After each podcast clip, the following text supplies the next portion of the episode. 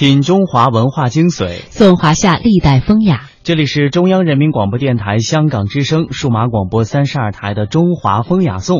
大家好，我是谢哲。大家好，我是君阳。近两天的节目当中呢，我们和大家一起关注了几件珍贵的文物流失海外的漂泊路。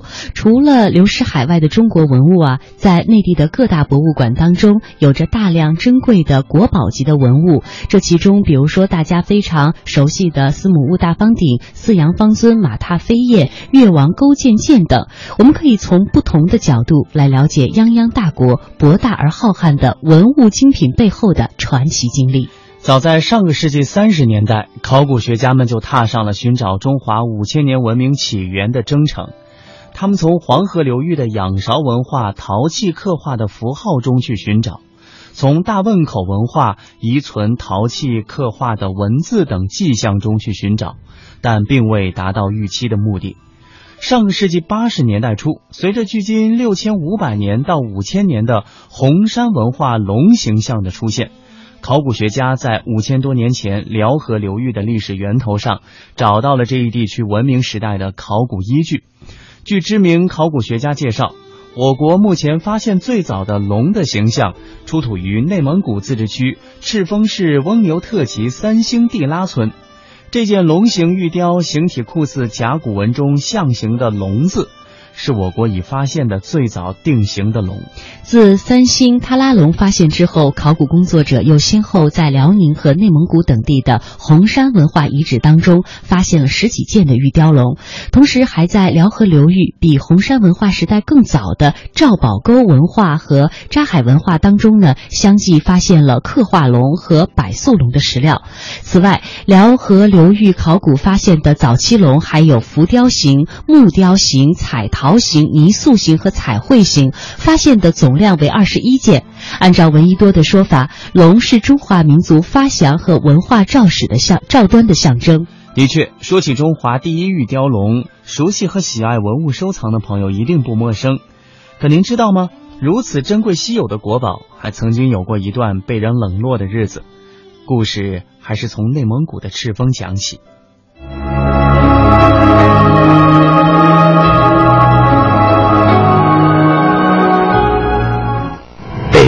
塞外明珠的赤峰市东北隅，矗立着一座海拔高七百四十六米、面积约五平方公里的石山。因裸露的岩石呈赭红色，在阳光的映照下，红颜似火，山岚如霞，故得名红山。蒙古语叫乌兰哈达，赤峰市的名字也由此而来。美丽的红山吸引了一批又一批的中外学者，他们纷至沓来。日本人鸟具龙藏来了，瑞典人安德生来了。他们挖掘山洞，寻找石器、陶器。他们的研究和学术报告使红山早期人类文化遗址引起了学术界的广泛关注。一九五五年，中国考古学家尹达。在关于赤峰红山后的新石器时代遗址一文中，根据这里出土的陶器和石器特点分析，把分布在辽宁、内蒙古和河北交界的燕山南北及长城地带的中国新石器时代的文化命名为红山文化，从此红山文化得到正式命名。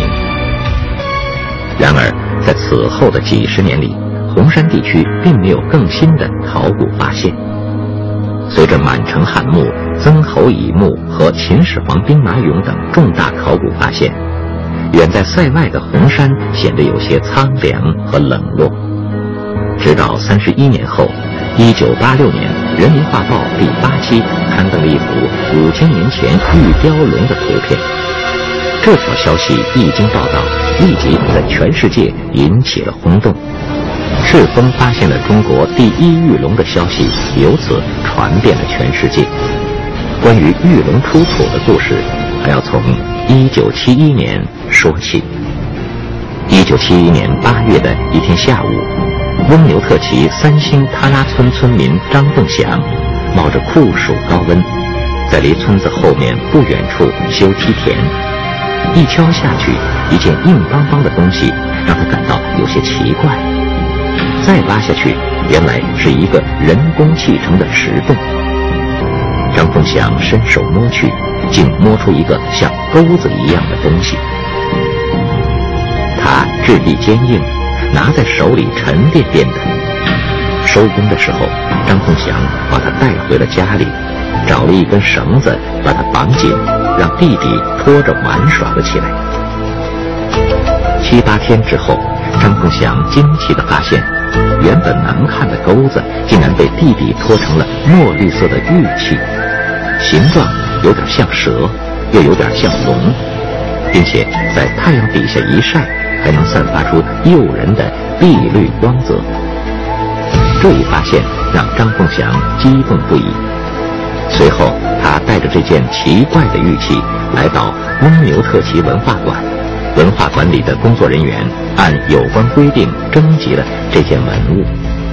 蒙牛特旗文化馆的工作人员并不知道这件玉器是什么东西，他们只是按照惯例呢办理了入库登记手续，把它当做一件普通文物锁到了箱子里。就这样啊。玉雕龙在箱子里一待就是十几年，渐渐地被人们淡忘了。直到一九八四年，情况出现了转机。一九八四年，在牛河梁，考古队员挖开了一座五千年前的红山文化古墓。最引人注目的是，在古墓主人的胸部摆放着两个精美的玉器。考古人员经过仔细辨认和研究后，认为它们是属于红山文化时期的玉猪龙。牛河梁发现五千年前的玉猪龙的消息传出后，引起了很大的轰动。这个消息传到翁牛特旗，文化馆负责人突然想起1971年他们征集的那件玉器，极有可能是与牛河梁玉猪龙一样珍贵的文物。终于，在被忽视了十多年以后，一九七一年在三星喀拉发现的玉龙得到正式确认。这是一件可以上溯到五千年前，由当时的红山人精心制作的，是在中国首次发现的中华第一玉雕龙，极其珍贵。玉雕龙通体为墨绿色，高二十六厘米，重一千克。身体呈英文字母 C 的形状，因此它以后被命名为 C 型玉雕龙。龙首短小，吻前伸，略上撅，嘴紧闭，鼻端截平，以对称的两个圆洞作为鼻孔。龙身大部光素无纹，只在额及额底可以细密的方格网状纹。网格凸起，做规整的小菱形。脊背有二十一厘米的长鬃，长鬃占了龙体的三分之一以上。龙的脊背上有一个圆孔，经过实验，如果用绳子穿过圆孔悬挂，龙的头尾恰好处于同一个水平线上。值得注意的是，玉龙形象带有浓重的幻想色彩。已经显示出成熟龙形的诸多因素。龙是中华民族自上古以来一直崇尚的神异动物，作为一种图腾象征，被赋予了浓厚的神秘色彩。但是，它的真相却是中国文化史上最大的谜团之一。而红山出土的这件 C 型玉雕龙，无足无爪。无角、无鳞、无鳍，它代表了早期中国龙的形象。从这个玉龙的形状上，我们可以看出，就是说呢，有很多推测。有些这个学者认为呢，这种有的玉龙呢，可能来源于马；有的玉龙呢，来源于这个野猪。这个红山文化的玉龙呢，第一，它是一种呃多种的动物的特征的组合。那么这种作品是做什么用的？那么很多的学者认为。这些作品呢是非常重要的、被崇拜的神器。那么这个玉龙呢，我们感觉到呢非常的重要，使我们呢能看到早期的人们社会生活的这样一种状态。从此，这件形状像 C 字的玉龙成为许多杂志的押题照片。成为华夏银行的标志，更成为红山文化的象征。每天一小时，请随我们走进大观园，感受红楼儿女的情怀。每天一小时，随我们坐进白鹿书院，听朱子的治家格言。每天一小时，可邀李白品美酒，白居易赏梅花。今天这一小时，你来了吗？这里是中央人民广播电台香港之声《中华风雅颂》。我们继续和大家来说一说中国的这些文物的故事。接下来要说到的是西汉时期的一件陪葬玉器——金缕玉衣。自古以来，玉就是深受中国人的喜爱的，许多人生前爱玉，逝世之后呢，也希望有玉相伴。今天说到的这件国宝文物，收藏于中国江苏省徐州市博物馆的一套金缕玉衣。它是中国西汉时期一位刘姓王的陪葬玉器，金缕玉衣也叫玉匣，是汉代皇帝和高级贵族死后穿用的脸服，外形与人体形态相同。御衣是穿穿戴者身份等级的象征，皇帝及部分近臣的御衣以金线、缕结，称为金缕玉衣；其他贵族则使用银线、铜线编造。称为银缕玉衣和铜缕玉衣。西汉时期的金缕衣玉衣有多高呢？大概是在一米七四左右，由四千两百四十八片大大小小的玉石组成。这些玉石也非常的讲究，都是上等的新疆和田玉打磨抛光而成的，所以它们的表面异常的光亮温润。形状也多种多样，面积有多大呢？是一到九平方厘米不等，厚度非常的薄，只有一毫米左右。玉片成衣之后排列整齐，对缝严密，表面平整，颜色协调，看上去令人非常的惊叹。从这一点就能反映出玉师杰出的技艺和达官非常奢侈的生活。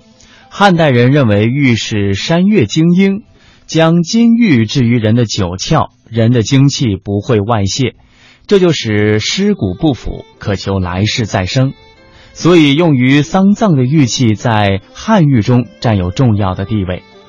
玉衣的起源可以追溯到东周时的坠玉面目、坠玉衣服，到三国时下诏禁用玉衣，共流行了四百年。到目前为止，全国共发现玉衣二十多件。中山靖王刘胜及其妻窦婉墓中出土的两件金缕玉衣，是其中年代最早、做工最精美的。刘胜的那件玉衣呢，由头罩、上身、袖子、手套、裤筒和鞋六个部分组成，全部由玉片来拼成的，然后用金丝加以编缀。玉衣内头部有玉眼盖、鼻塞，还有周圆以及红色的织物锁边。裤筒处呢，所以铁条锁边，呃，这样呢用来加固成型。脸盖上刻有画眼、鼻、嘴型，胸背部宽阔，臀腹部鼓出，完全似。人之体型，我国目前已经出土玉衣的西汉墓葬中共有十八座，而金缕玉衣墓只有八座。其中最具代表性的是河北满城一号墓出土的中山靖王刘胜的金缕玉衣，他用一千多克金丝连缀起两千四百九十八件大小不等的玉片，由上百个工匠花了两年多的时间完成。整件玉衣设计精巧，做工细致，是旷世难得的艺术瑰宝。一九六八年，这件金缕玉衣出土时，轰动了国内外的考古界。由于金缕玉衣象征着帝王贵族的身份，有着非常严格的制作工艺要求。汉代的统治者还专门设立了从事玉衣制作的东园，这里的工匠对大量的玉片进行选料、钻孔、抛光等十多道工序的加工，并把玉片按照人体不同的部分设计成不同的大小和形状，再用金线相连。制作一件中等型号的玉衣所需的费用，几乎相当于当时一百户中等人家的家产总和。用金缕玉衣做葬服，不仅是没有实现王侯贵族们保持尸骨不坏的心愿，反而是招来了盗墓毁尸的厄运。许多帝汉王帝陵呢，往往因此而多次被盗。新中国成立以来，汉墓中所发现的玉衣已经在十件以上，其中河北省满城西汉中山靖王刘胜及其妻窦婉的两件，定西西汉中山孝王刘兴的一件，江苏省徐州东汉彭城靖王刘公的一件，安徽亳州东汉末年曹操的宗族当中的一件，共五件，已经完全复原。以满城汉墓的两件为例。刘胜的玉衣共用玉片两千四百九十八片，金丝重一一千一百克；窦绾的玉衣共用玉片两千一百六十片，金丝重七百克。其制作所费的人力和物力都是十分惊人的。金缕玉衣是根据人体的体型，分别采用不同的式样的玉片连缀而成，从头到脚连成一体，非常像古代的盔甲。呃，这个拼合起来是天衣无缝的。整套玉衣晶莹剔透、光滑亮丽。那么，这样一件珍贵的玉衣是怎样被发现的？它的拥有者到底是谁呢？这还要从江苏徐州的一座小山和一位老人说起。在徐州的城东边，有一座高约六十米的小山包，当地人叫它狮子山。从一九八六年开始，一位老者的身影时常出现在狮子山上。遇到山上有村民在聊天，他就要凑过去听听。只要一有人提到哪里曾经发现过洞穴，他就会马上去看看。这位老者名叫王凯。是徐州西汉兵马俑博物馆的馆长。在两年前，也就是一九八四年，徐州狮子山下发现了西汉兵马俑坑。根据汉朝的墓葬形制，专家们推测，它的周围一定还存在着西汉时的楚王陵墓。为什么呢？徐州古称彭城，地理位置重要。自古就是兵家必争之地，它与湖北和湖南一样，也是中国古代楚文化的地域之一。在秦朝末年的农民起义中，这里就出了中国第一位平民出身的皇帝汉高祖刘邦。刘邦夺取天下，建立汉王朝后，把自己的弟弟刘交封为楚王，以彭城，也就是徐州为都城。控制着三郡三十六县的属地，成为了当时最大的诸侯国之一。一九八七年，中国矿业大学的宁书年教授邀请了全国三十多位地质专家，用当时最先进的仪器对狮子山进行了全方位透视。虽然确定了一些墓葬可能存在的地点，但墓穴还是没有发现。王凯在狮子山周围一找。就是好几年。这一天，他像往常一样跟当地的两位老农闲聊起来。谈话中，终于有了一个令人惊喜的发现。原来，村民提到，在山上有一个储藏红玉的地窖，深达数米。敏锐的王老立刻感觉到那里有可能是墓葬的入口，因为狮子山上的土层普遍较薄。一般往下挖到半米就会碰到岩石层。如果某处的土层深达数米，那么很有可能是人工开凿后往回填土所致。兴奋的王凯立刻组织考古人员开始发掘，果然在地窖里挖了三米左右，就发现了陵墓的外墙壁。此后。徐州又上报国家文物局，开始正式对狮子山西汉陵墓进行全面发掘。为了避免出现意外，发掘队决定派专人在夜间进入陵墓，而这个任务就落在了年轻的考古队员邱永生身上。半夜，邱永生只身摸进了漆黑的墓室内，但是。满怀希望的他进入墓后不久，心就凉了半截。原来，种种迹象表明，早在古时，盗墓贼就已经进入过陵墓，里面的文物很可能早已被洗劫一空。面对此景，邱永生不免有些沮丧，但还是打起精神，继续在阴森有黑的墓道中不停地发掘着。就在邱永生有点失望的时候，奇迹却突然出现了。他挖着挖着，突然在一块塞石上，他竟摸到了一块小小的玉石片。难道墓中还有文物遗留下来吗？这使得心灰意冷的邱永生立刻又振奋起来。接着一块、两块、三块，邱永生在周围不断的发现玉片，数量之多让他兴奋不已。他联想到河北满城中山靖王刘胜墓中出土的金缕玉衣，一个大胆的念头在脑海里闪现出来：难道这就是人们传说的金缕玉衣？不错。邱永生摸到的玉片，正是极其罕见的珍贵文物金缕玉衣。值得庆幸的是，当年的盗墓者盗走了墓中的金银财宝，却把金缕玉衣遗弃在墓穴内。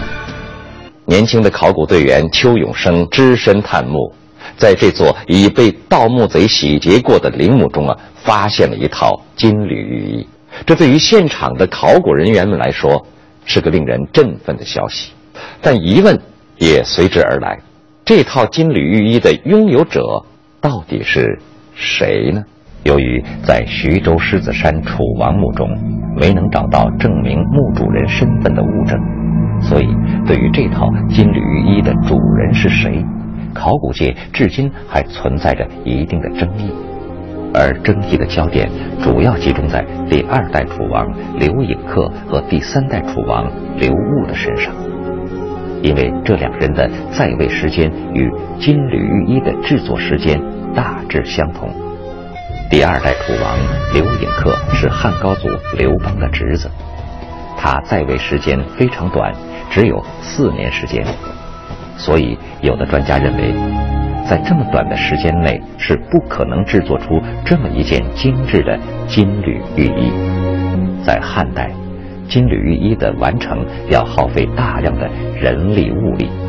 为此，汉朝皇室还专门在都城长安建立了打磨玉石的部门。狮子山楚王陵中的另一件丧葬用品玉棺，就反映了当时打磨玉石的水平。而作为汉代规格最高的丧葬殓服，金缕玉衣的加工制作更是昂贵。据说，当时一件玉衣所需的费用，相当于一百户中等人家的家产总和。它的价值也由此可见一斑。第三代楚王刘戊是刘盈克的儿子，他虽然在位时间比较长。但是他后来参加了反对汉景帝的八王之乱，属于有罪之人，所以也有专家认为，他死后无法穿戴象征尊贵的金缕玉衣，因此也不能肯定刘戊就是金缕玉衣的主人。狮子山楚王陵曾经被盗，盗墓贼盗走了墓中的金银器，却留下了这套金缕玉衣。对于这种看似反常的现象，专家进行了推测。据史书记载，大约在这座楚王陵墓落成后的一百年左右，一个月光微暗的夜晚，几个盗墓者的身影出现在了狮子山上。他们用巧妙的方法将三石移开，进入陵墓。可以说，这伙古代盗墓贼进入的是一个奢华的地下王国。里面堆放着各式各样的金银玉器，琳琅满目。面对这么多宝贝，盗墓贼欣喜若狂。他们又撬又砸，等棺椁外的珍宝被洗劫的差不多时，他们又将黑手伸向了摆放尸体的棺椁。只见漆黑的棺内隐约闪现出一件玉匣，它就是金缕玉衣。但是。这时的盗墓贼们却开始迟疑了。原来，当时盗墓贼的目标一般以金银铜器为主，玉器作为皇家象征是不能随意流通的，而且偷盗后很容易被查出。此外，金缕玉衣虽然价值连城，可却是一件丧衣，这对于当时的人来说是一种忌讳。因此，这伙人合计后决定。只将玉衣上的金线抽走，而将玉片扔下。这也就是出土后的金缕玉衣为什么只有散落的玉片而没有金线的原因。金缕玉衣的玉石片出土后，徐州博物馆就开始对它进行大规模的修复。玉衣被发现时已是七零八落，四千二百四十八片玉，只有两千多片是相对完整的。在工作人员和专家的共同努力下。徐州博物馆历时一年零九个月，耗资五十多万元，最终将其复原，重新展现在世人面前。复原后的金缕玉衣表面光洁度很高，至今散发着玻璃般的光泽，而玉片四边的倒棱打孔都非常精致，形状也被制作的多种多样，有正方形、长方形。半月形、三角形等，技艺之精巧，令现代人也是赞叹不已。今天从众多的随葬玉器中可以看出，西汉时期的贵族相当喜爱玉石，他们相信玉能寒湿，金玉为衣，可得不朽。因此，那时上至皇帝，下到王公，都希望死后能穿上一件玉衣。但玉衣的制作太过艰难，耗费的资源又是如此之大，所以到了三国时期，魏文帝曹丕下令禁止制作玉衣，这样像狮子山楚王陵墓出土的金缕玉衣，也就成了数量稀少的珍贵国宝。